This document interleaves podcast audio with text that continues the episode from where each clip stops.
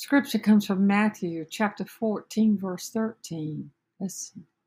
As soon as Jesus heard the news, he left on a boat to a remote place to be alone. It seems like more and more it's just imperative these last days to intentionally make time and space for God. I know he's everywhere, but I'm talking about sitting and being still and leaning into him and listening. Listen for his heartbeat. Now, whether you're at work or at home, to sit in his presence can bring you a stillness in your spirit. This is something that few people, we don't take time to do it.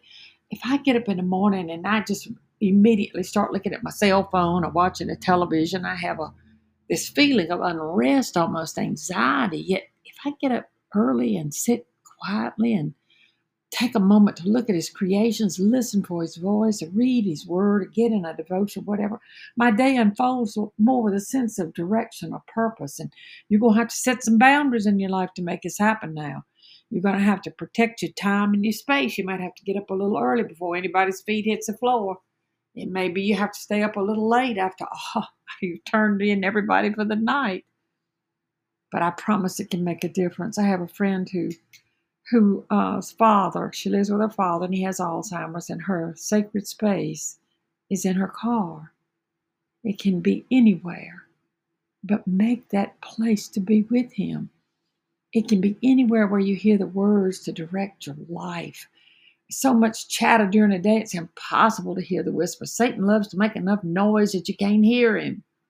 Isaiah says, whether you turn to the right or the left, your ears will hear a voice behind you saying, this is the way, walk in it. Set your intentions, make this happen, clear your head of all that clutter and all them concerns, and be still. Close your eyes and feel the presence of the Lord. 2 Chronicles says, for the eyes of the Lord range through the earth to strengthen those whose hearts are fully committed to him. You're about to come into the presence of the Lord God Almighty. Take your shoes off, because you're going to be standing on holy ground. The psalmist says, be still and know that I am God. Amen and amen.